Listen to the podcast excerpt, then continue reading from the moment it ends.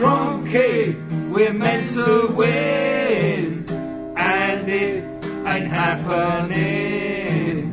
Piss off back to Denver and take Gazidis with ya.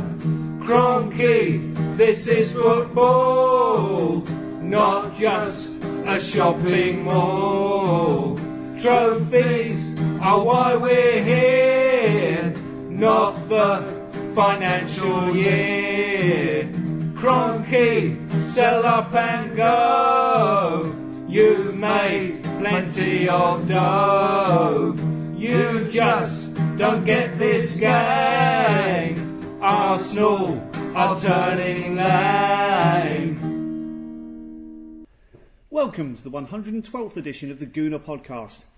This is your host, David Oudot. We're recording on the Monday evening, two days after the 3 each draw at home to Fulham, with the derby against Spurs looming on the horizon the coming weekend. So, without further ado, let me introduce this evening's panel. First up, he received the offer of a late ticket to see the Fulham match and may have regretted taking it. We'll find out soon. We'll also be asking him if he was rubbed shoulders with Andre Arshavin in the McDonald's branch of Hampstead, apparently a favoured culinary haunt of our number 23.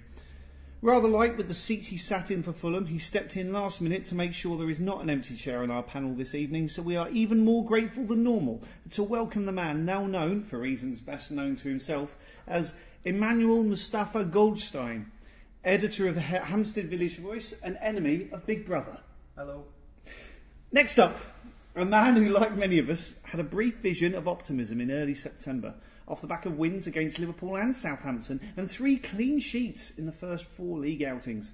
However, with the onset of autumn and the nights drawing in, everything's back to normal, and he's already looking forward to putting the current season behind us. It's the man who has to habitually find fresh ways to write about the inconsistency of the team we follow. Good evening to the editor of the Gooner, Mr. Kevin Whitcher. Good evening, everybody. Finally, a debut guest on our panel.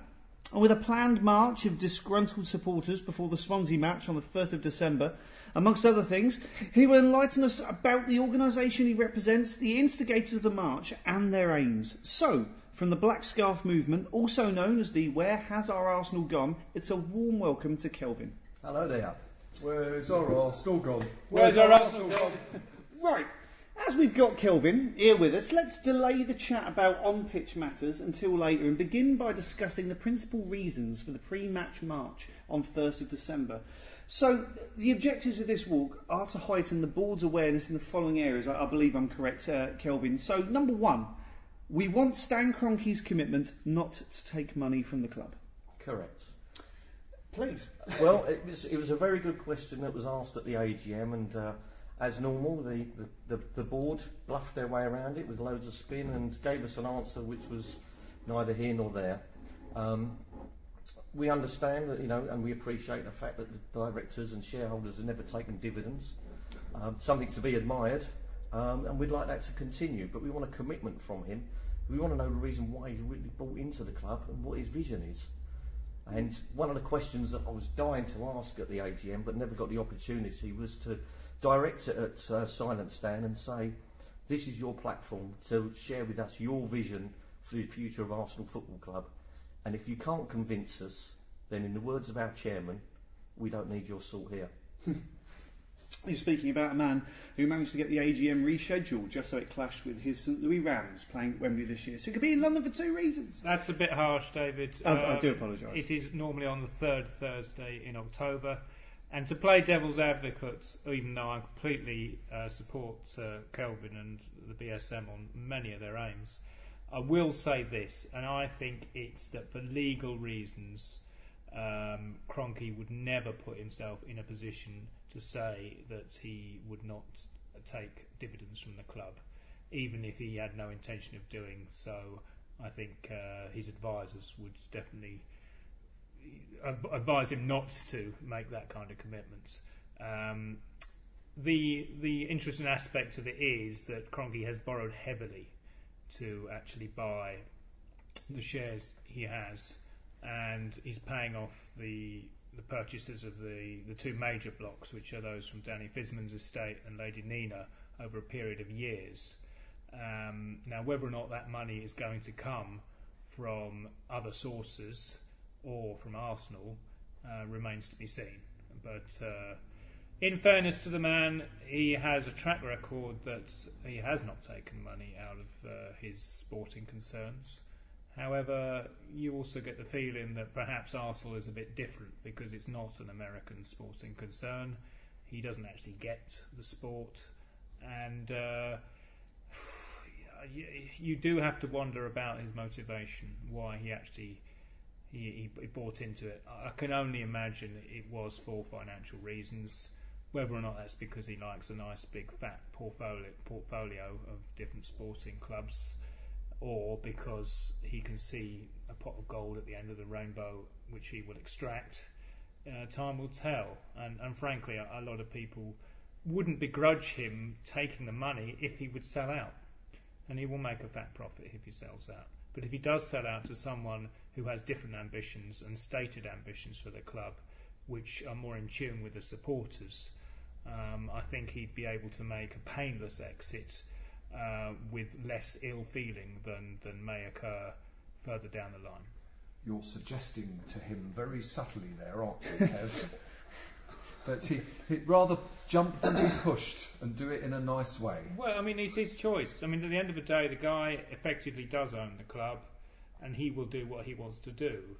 But um, I think people would just like to know what his motivations are so that they can make up their own mind about whether it's worth investing emotional energy in the future of this club.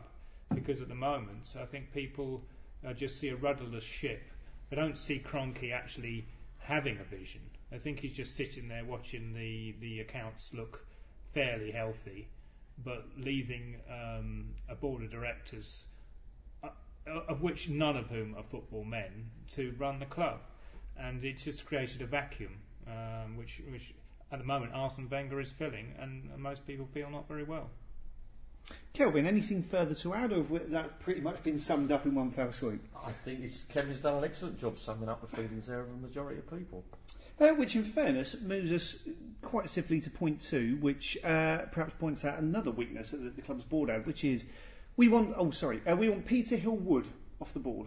He's become an embarrassment to the club and its supporters. Absolutely. I mean, his, his comments at the at, at, last year's AGM, where it was a bit like that two Ronnie's mastermind sketch, where he read off the question from the previous answer, or read off the answer from the previous question, and, and this time around, um, you know, thanking everybody for paying an interest in our affairs. You know, um, I think the guy, he may well have done a, a great job in the past, but it's time for him to move on. I don't know what his his father Dennis or his grandfather Sam would have thought about uh, the way he's treated fans with with his disdain, um, but I don't think they would be too impressed. It's a sad thing, really. I mean, there's there's no Hill-Wood children having any association with the club, so it's not as though he can pass down to his, his next in line as his as his father and grandfather did. But um, uh, Kev, how do you feel about Peter Wood? I mean, uh, having read uh, purely in the press uh, his reactions to the, the shareholders' um, actions towards the board generally, um, he seems to hold us in nothing but disdain and just wanted everything to end and everyone out of the room. It was a pleasant surprise that the AGM actually lasted more than the normal allotted hour. They actually had an hour and 15 minutes, which allowed some extra questions from the floor, which we learned before the meeting was actually a legal requirement um, that they can't have all the questions pre-submitted. Um, what was interesting to me about this year's AGM was that effectively, uh, whereas in the past Hill-Wood would be given the answers to read out off a sheet of paper, his faculties are such that he can't even cope with that anymore. So, de facto, Ivan Gazidis ended up chairing the meeting for the most part. Um, which makes it a bit of a nonsense of Hill-Wood being the chairman. Um, I mean, I've, I've always thought he's been kept where he is partly as a stooge because before the last two years, the AGMs were comedic affairs, partly because the team were perceived to have been doing a bit better. You know, hope hadn't been lost, and this bumbling old fool used to entertain us. But the joke's worn thin, and um, now you know, it's it is a shambles for an organisation of the supposed prestige of the club to have a figurehead like Hill-Wood, who, in fairness, due to age, is losing the power of A, good eyesight and b good hearing. He's not fit to chair that kind of meeting, and effectively, he wasn't really chairing it for the most part this year. So, I- I mean, you know, in fairness to the man himself, he should be allowed to step down. Um, why he, he hasn't sort of insisted on, on, on being able to do that, I don't know, but uh, it can't go on. I mean, he's he's he's getting on. You know, the guy is, is he's losing it very slowly. Even if he's not losing it mentally, he's certainly losing it in terms of his physical abilities to chair a meeting of 500 people. And uh, you know, I mean, I suspect next year, even if he, he is chairman, he might just introduce the meeting, but I can't see him really controlling it. Any thoughts on uh, on Peter Hill-Wood at your end, Basti, or, or has it all been said so far? It's all been said, and I, I think clearly there's a point where maybe it's a, a more of a point. That, I mean, who would they put in his place, and how, how do you, you know? I'm not really very up on all this board level stuff, to be honest with you, but it does seem to me. I mean, the Hill-Woods have been at- in Ars- Arsenal all my life, and um, I just think that uh, if he's too old, um, uh, you, you look. You've got to have a, a, a strong captain of, of a ship and a boardroom level like any other. You've got to have a, a, chairman who is um, aware of what's going on and, uh, and is able to um, make decisions and, and, and be able to, you know, be compos mentis basically. And maybe it's time for him to, you know, go and sit sit um, on a beach in Portugal with a, a cup of tea and a slice of raisin toast. But in fairness, I mean, it, it symbolises the vacuum that Hill-Wood is in the job because ultimately, what are the board doing? You know, the key decisions at the club are now being made by the executive team, none of whom are on the board with the exception of Ivan Gazidis. Ken Friar may do a bit, he's certainly paid a salary to do so, um, but decision wise, the only thing the board do is very occasionally knock back something that's come from the commercial team. So, for example, the commercial team wanted to raise uh, ticket prices again um, last summer, and the board said no. So, you know, they will occasionally do things which demonstrate they, in theory, wield the power, but in terms of direction and dynamism, um, it's not on the board. And I mean, it's been said to me by someone who uh, knows a lot about football um, and mixes in very influential circles that what Arsenal need to do is look where they want to be in, let's say, 5, 10, 15 years and get some people in who can actually have a brainstorming discussion about where to where the club is going to go and how it's going to get there. Uh, people with a bit of vision. The board had the vision mainly through Danny Fiszman to move stadium, which I think if we were spending our money properly, people would have accepted.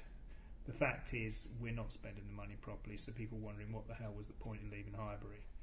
Um, but past the stadium move, there's been no vision. It's all been left to the manager, and it's all gone tits up, basically. Am I right in saying that Danny Fiszman had a, a, a run-in with David Dean, and Yes. that he Red and White Holdings and Usmanov, who actually I read in the front page of the Times today, the word Arsenal appeared on the front page of the Times today, because Usmanov's uh, PR firm um, doctored his Wikipedia site uh, in order to. They took the words racketeer and uh, what was the other one, gangster, uh, and a few other things out of it, and put in how he has a nice private art collection or something. like And that would not be spotted. and that made, yeah, that made the front page of the Times today. Um, so, yes, uh, Usmanov, if I'm not wrong, has what 23 percent. He's, he's basically very close to 30. He's close to 29.9 something. Oh, really? So I mean, uh, is there call for him? I mean, the thing is, we're caught between Stan Kroenke and uh, a racketeer and a gangster, unquote, uh, according to the Times today. No one who is very rich is a saint. no. Well, and, I'm- And I, I'm I all mean, in fairness, Danny Fiszman made his money out of South African diamonds. and George Graham uh, was known to pick up a brown envelope. He made his money out of Allegedly. Hal Liderson. Yeah. George, but- but- George but- Graham is not excessively rich. But he's a, he's, a lo- he's a lovely man, and he was a, he was a great manager for the club. All I'm saying is that basically, um, you, you can't bring morality into. Uh, this is what happened when Usmanov first arrived on the scene because he was heavy with certainly the likes of Arseblogger and other websites about reproducing a very critical um, article about his history, which was written by a journalist whose name escapes me, Duncan someone, I can't remember.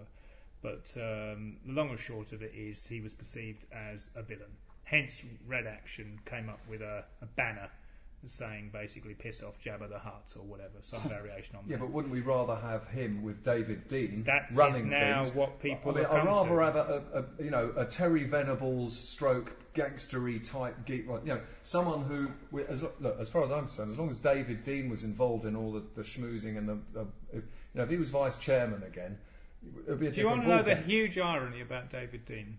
Go on. If if it wasn't for David Dean, Stan Kroenke would not be where he is now. Mm. It was David Dean who engineered Stan Kroenke to buy the first 10% of his shareholding. And funny old the world. basis, basic idea was two things. Number one, he would be Arsenal's answer to Roman Abramovich and spend money on the team. Number two, as part of the board coup d'etat that would occur, Dean would be returned to a position of power within the board, which is obviously where the thing with, with Danny Fiszman and the fallout is involved. Um, so Dean's done some wonderful things for Arsenal. He, he I think Dean was the Well, he's man an res- Arsenal man. responsible for bringing George Graham to the club Hmm. uh, as a manager and obviously Wenger. Um, Yeah. but he, Thierry Henry. he's also bought Stan Kroenke in. Hmm. Well, that backfired, didn't it? Hmm. So, but uh, is there still a chance of this coup d'état? It Well- depends on Stan Kroenke. Um, that brings us nicely on to point number three of uh, the Black Scarf movement. Um, please, Kelvin, off to you. Yeah, we we think that um, you know someone with almost thirty percent of shares in, in any business should be invited onto the board, or at least have some you know some in-depth negotiations about their ideas of where they want to see the club go. That doesn't seem to be happening, and you know the more people you talk to about it, the more people are finally saying, "Well, it is. It's, it's disrespectful." You know, these these guys. I don't know whether they'll be good or bad for the club. I'm just putting the, the, the point that they've got nearly 30%. They've obviously got a, a, a feeling for the club. Let them get on there and let them have a say because they might be able to use some of their business acumen to improve the crap that we've got up there at the moment. Mm. Well, if he, if he is a, uh, if he was another Abramovich, is that a bad thing? Because the the reality is, if you look at City and Chelsea, you know, if you've got someone who's an Arsenal fan and you've got David Dean by his side and you've got him like running the show, things are going to happen, aren't they? It's no, it's just not rocket science. You know, whereas if you've got some, God bless him, you know, American geezer with the dodgy syrup sitting on his head, kind of not really giving a shit, um, it's you know, it, uh, and it, it does show on the pitch. I've got to say, the Fulham match, uh, it just looked like there was one team who wanted it and one that kind of sort of did, you know, and we were the ones that kind of sort of did but didn't really, you know. The, Fulham wanted that more than us, and I'm seeing it over and over again. We don't look like we want it enough, you know. No, absolutely. On the pitch, I mean, sorry to actually talk about football. We'll get on to that. Oh, let's please. Uh, Kev, what, what- what's your, your, your thought on this? I mean, uh, other to what we what we, we said earlier on with regards to this. Uh, I mean, obviously the club are hiding behind this huge placard of the FFP, something which UEFA are actively never going to bring into action. Otherwise, essentially, it's going to ban giant clubs like Real Madrid and Milan from playing in the UEFA tournament. So, are Arsenal just holding behind that to, to basically say that's the reason we can't get this this nasty, very rich and very generous man involved? Well, I mean, they're using FFP as a flag of convenience for the current policy. Um, there's no doubt about that. Um, I don't think they seriously believe it's going to have the levelling effect it's supposed to. Um, but, uh, I mean, what interests me about the whole Usmanov situation, and I think this is actually in the Black Scarf movement statement, is that the club talk about unity and everyone pulling together in the same direction and yet they are putting obstacles up against uh, Usmanov um, having any involvement whatsoever. So it's a bit hypocritical there. I mean, surely if we are all going to work together and try and do the best, then the sensible thing would be to give him representation and hear his uh, voice. So um, I mean, it's difficult. I mean, in a way, this idea that FFP is going to be the salvation, along with um, obviously the improved commercial detail deals when, when the current ones expire. Um, it's, uh, I mean, it's it's just symbolic of the vacuum of ideas or power, because no one really believes it. You know, it, we we've sort of fallen behind a little bit too far in terms of our status now and you wonder when the deals with Nike and Emirates are either renewed or find new sponsors how much they will be worth because Arsenal may not be in the Champions League. They won't be the big name which they were, let's say, four, five, six years ago. Um, I just think things, the, the, the, the eye has been taken off the ball. The manager has not been given any real, um, I won't use the word guidance, but he hasn't hasn't been monitored closely enough, simply because he's always got us into Europe and got that Champions League golden pot of money every season. So that's okay. However, while that has been happening, he has been continually selling our best players Yeah. and replacing them with players who aren't quite as good for less money. Mm. So what happens is in the last financial year, Arsenal's operating loss was 30 million pounds. However, not a problem because due to the sales of Fabregas and Nasri, the club were able to post profits, and on that basis, Ivan Gazidis was given a bonus and a huge wage rise. So, you know, the the fact is, we are actually spending quite a lot of money, just very badly, and uh, we're on a slope.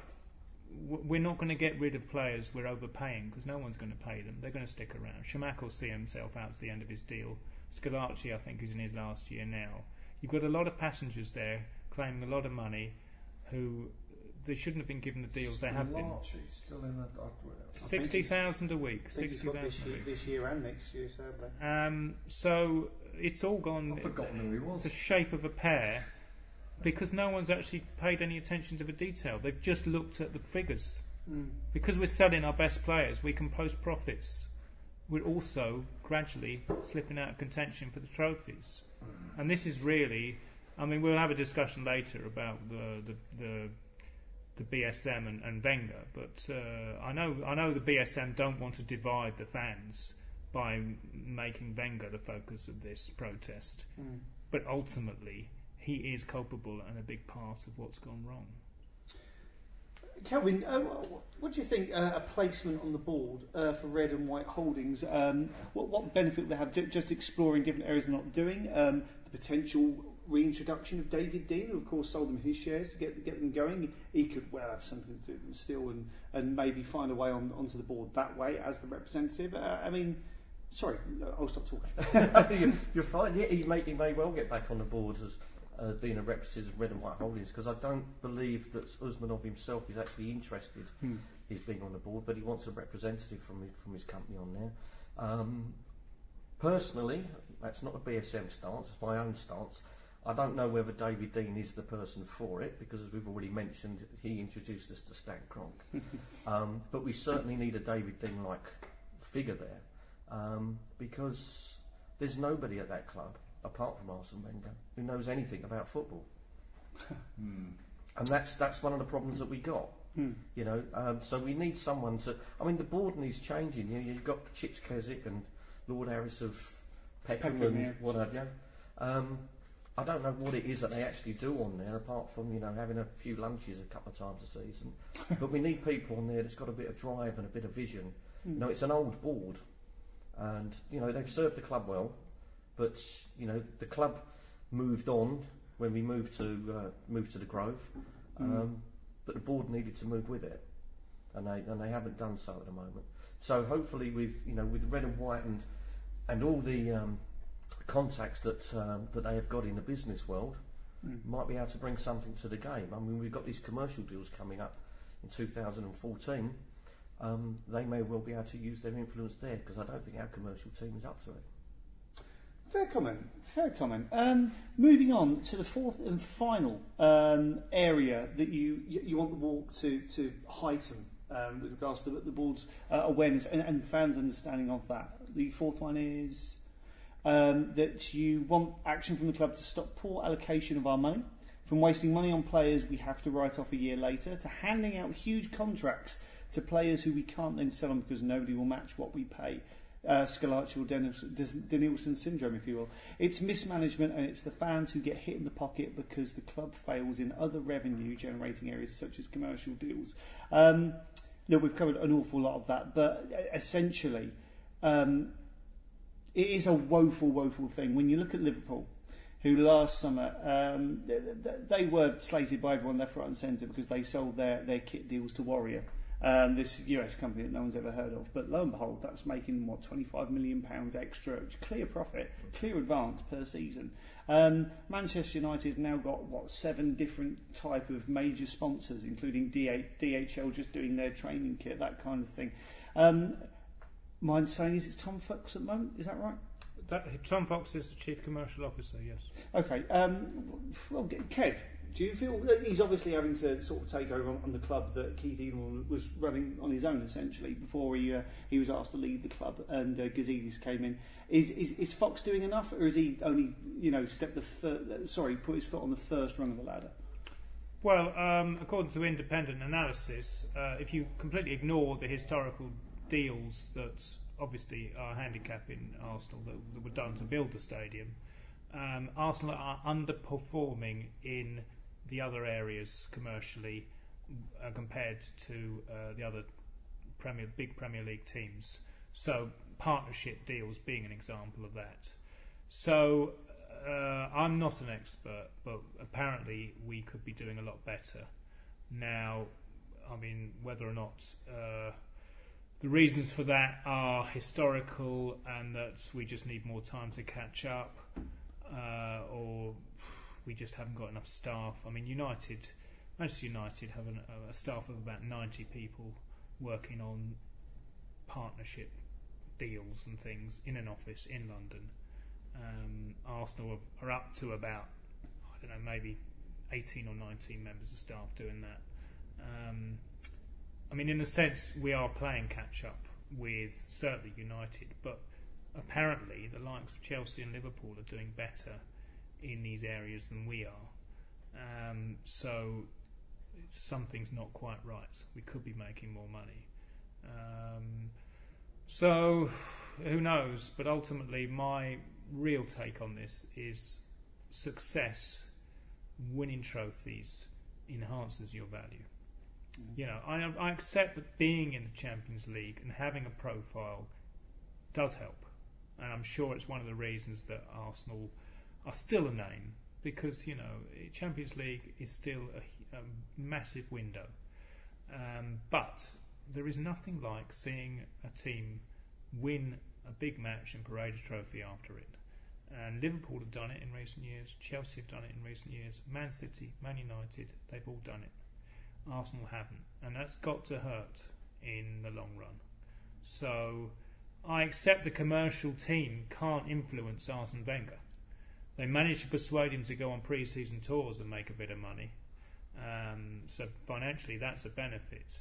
What they can't do is change the way he runs the team, the players he picks, how much he decides to pay them, the tactics he uses. Um, so, in a sense, I suspect if Arsenal were to begin winning trophies again, it would solve a lot of commercial problems. Um, looking at um, the the last point um, that the BSM um, want to sort of well want to you know really really press home to, to the rest of the fans is is the want for the club to deliver initiatives previously put to them which would greatly benefit us match match going fans. I mean I'm looking at a list of them in front of me. Some of them I remember seeing in the past. Some of them would just be very sensible, very very good things. Um, Kelvin, um, your particular favourites? My particular favourites.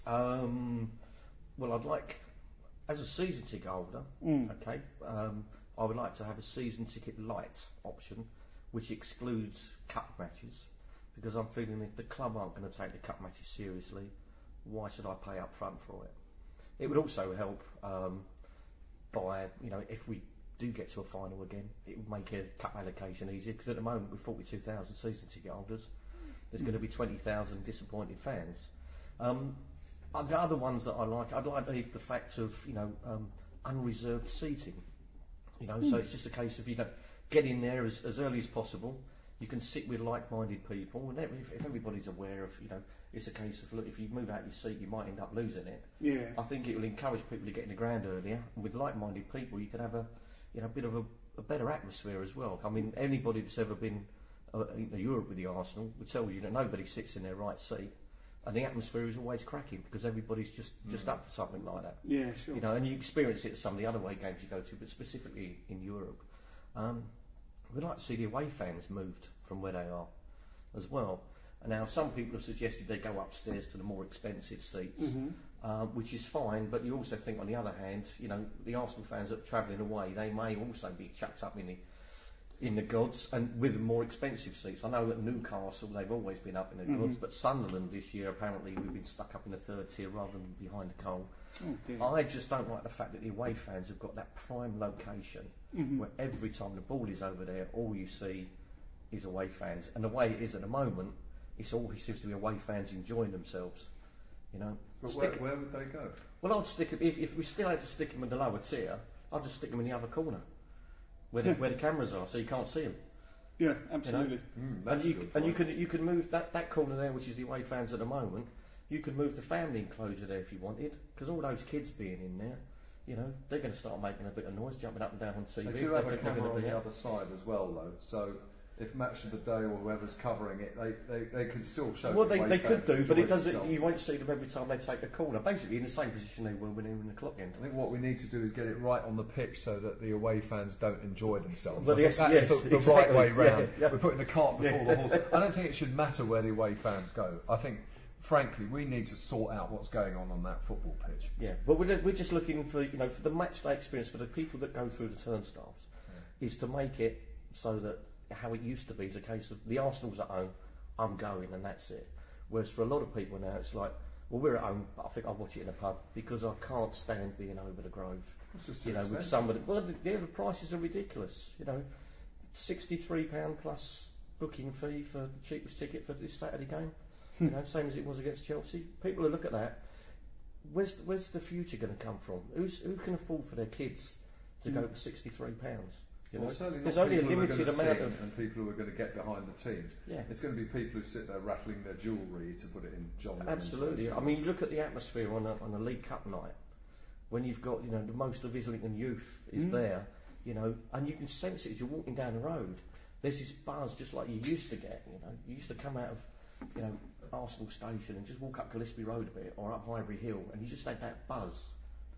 Doesn't seem to be of a buzz in I've that got to same way that there is that- for the that cup match. last ten minutes of that Fulham, well, the, no, before the last ten minutes, there was that point where we got the third goal.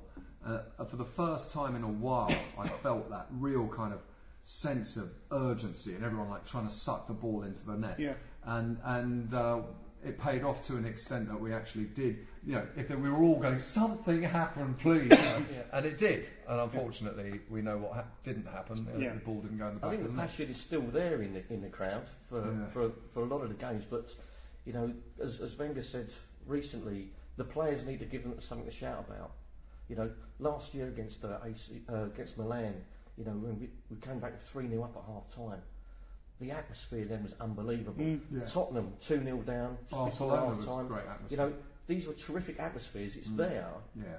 The fans need to have something to shout about, I think. That, to get the whole lot going, there's always going to be a nucleus that no matter what the score is, they're going to try and do Well, at, something. the, at the moment, it seems like it's anger is kind of is, is fueling the flames. Because I mean, I was I mean, there were a lot of angry people uh, when, when Arsenal are playing this badly and, and making fundamental schoolboy errors left, right, and centre. You know, but it drives us mad. But it does actually somehow fuel the fight. As that, you know, there was a lot more. There were I noticed there were a lot more different songs being sung the last game than there had been for quite a long time. There was actually a little bit of uh, diversity in the, the repertoire of songs being sung, rather than just Arsenal, Arsenal, Arsenal. There were, there were some of the old ones were Could coming it, back. could it be that because of um, the prices of the tickets nowadays, that some of these spectators or the tourists that we've experienced have started to fade away a bit, and some of the traditional fans have started to come back for the odd game Yeah. and are showing that passion that Yeah. had been lost since we moved. The thought. No, absolutely. And I'm just looking at a few of these, these other other things that you're looking to bring forward, uh, such as a short-term stage repayment scheme for season ticket renewals. Am I correct in saying we did that for about 20 years? Whereby, if you buy a season ticket, you can pay pay it off uh, over 10 months. It was that thing that also I think the entire Premier League had when it was sponsored by Barclaycard about five years ago. You could take out a Barclaycard credit card and you wouldn't put on any, any interest of it by getting your football season ticket. Then they realised, hey, we're not making any money out of this, so that's been sort of thrown on the fires. But Well, it, I will just interject here. Mm. You're absolutely correct, but the interesting thing is that the, the credit card for those who actually had it continues, and I'm still using it every year. oh, okay, that's, So it's it's still there, but you just can't apply for it now. So if Oh, you okay. if you want to get one, forget it. If you had one and still got it, well done. Oh, I'm ridiculously jealous of you, Kev. I, I genuinely am. Oh, God, man alive. Um, the ability for season ticket holders to ground grade to downgrade to silver membership. I guess at the moment, if uh, you know your fourteen hundred pounds a year is just too much, and you say I'd, I'd like to step down to silver membership, the club turn around and say no, back of the queue. That's that's the way I understand it. Yeah, I, have had um, several friends who have had like eighteen hundred pound tickets and wanted to downgrade to when it was about nine hundred, and uh, one of them had had a season ticket for thirty years, Hmm. and they just said no. You know, you got to join the bottom of the queue. Yeah, yeah. You know, and so where's the loyalty in, in that? Where's your, where's your loyalty repaid? I, had that, I had that actually while we were still at Highbury, and I missed. A, se- I went away and I missed a season, and I came back and I wanted to renew, and they just said no, sod off. You know, and I had been a season ticket holder for well, I don't know, 14 years or something at the time, and it was just. Uh, I, I was so angry. I just went, you know, f you, and like that. I, I just sort of thought, well, you know, I actually, um, you know, my initial reaction was right. Fuck Arsenal, I'm not coming back. Of course, that never lasts long because you know I come back like some, you know, dopey little sheepdog. Kick me again, Arsenal. You know what I mean? Well, that's that's the thing. You know, once it's in your blood, it's you can't No. you can't lose it, and no matter how angry you get with them, this is what they always play on. Every football club will. Yeah. They play on your loyalty. We're suckers, aren't we, for Yeah. abuse? Of course we are. But uh, you know, a lot of people now, you'll see them on match day. They'll still come down because they enjoy the buzz, but they won't go in. They'll watch it in the pubs. Certainly true. A lot of season ticket holders now, because you're able to watch every game in the pub, um, save their money and enjoy their match day experience Mm. without entering the stadium. Um, and certainly the social aspect of attending football has always been very strong for a lot of supporters. And the guys who have given up their season tickets and watch it in the pub, um, they're enjoying that side of it. They're not enjoying Arsenal losing, obviously, but you know they haven't actually lost that much, really, except gained some money. Really. Yeah, one of the uh, the best atmospheres I've had around a football match in the last few years was um, when we won on penalties in the FA Cup away at Sheffield United in the 12 pins by Finsbury Park. The entire pub went absolutely crazy, and, and they encouraged that. It was great. If you even so much as try and bring beer to your seat at the current stadium, you'll be removed. I would have thought.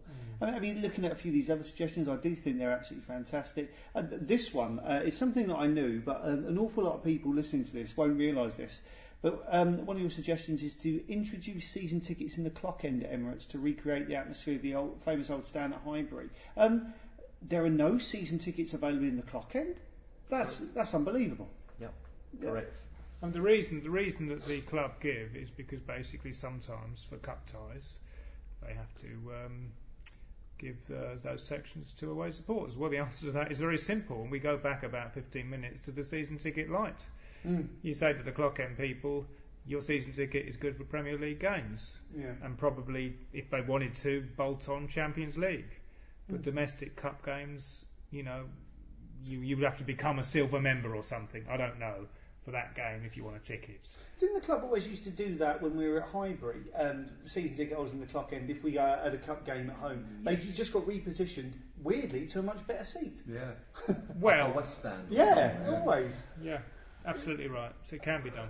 So um, you know, it's different people run the club now, so just put their fingers in their ears, go la la la, and pretend they can't hear it. Um, The I, I do like the idea, but um, can it really come about in this country, which is the introduction of safe standing? Uh, I mean, anyone who goes to see Bundesliga football in Germany um, can see it out there pretty much anywhere. Um, ba- Basti's hand goes in the air. I- Have, I have you was- terraced recently? I was in a pub called the Duke of Hamilton. Uh, about uh, it's got to be I don't know a long time ago, and David Dein walked in, and uh, I said, what, I said, "What are you doing here?" it was my local at the time, and he said, oh, "I'm just meeting someone from the um, comedy club over there, but I'll come and talk to you in a minute." And I was wearing an Arsenal shirt, and we just watched I think Tottenham West Ham semi final or something on TV. And he came over and talked to me, and I ended up chatting with him quite a, quite a long time. And he, he said, Look, can you tell us how we can improve the atmosphere at Highbury? I ended up writing this seven page report for him, right, and sending it in. One of the suggestions I made was standing seating, which I'd seen at, at Bayern Munich when I went to go see Arsenal, Bayern Munich away. And uh, of course, it was like, you know, can't do it, you know, post Hillsborough, post, you know, the the lack of imagination that this country has for things like that.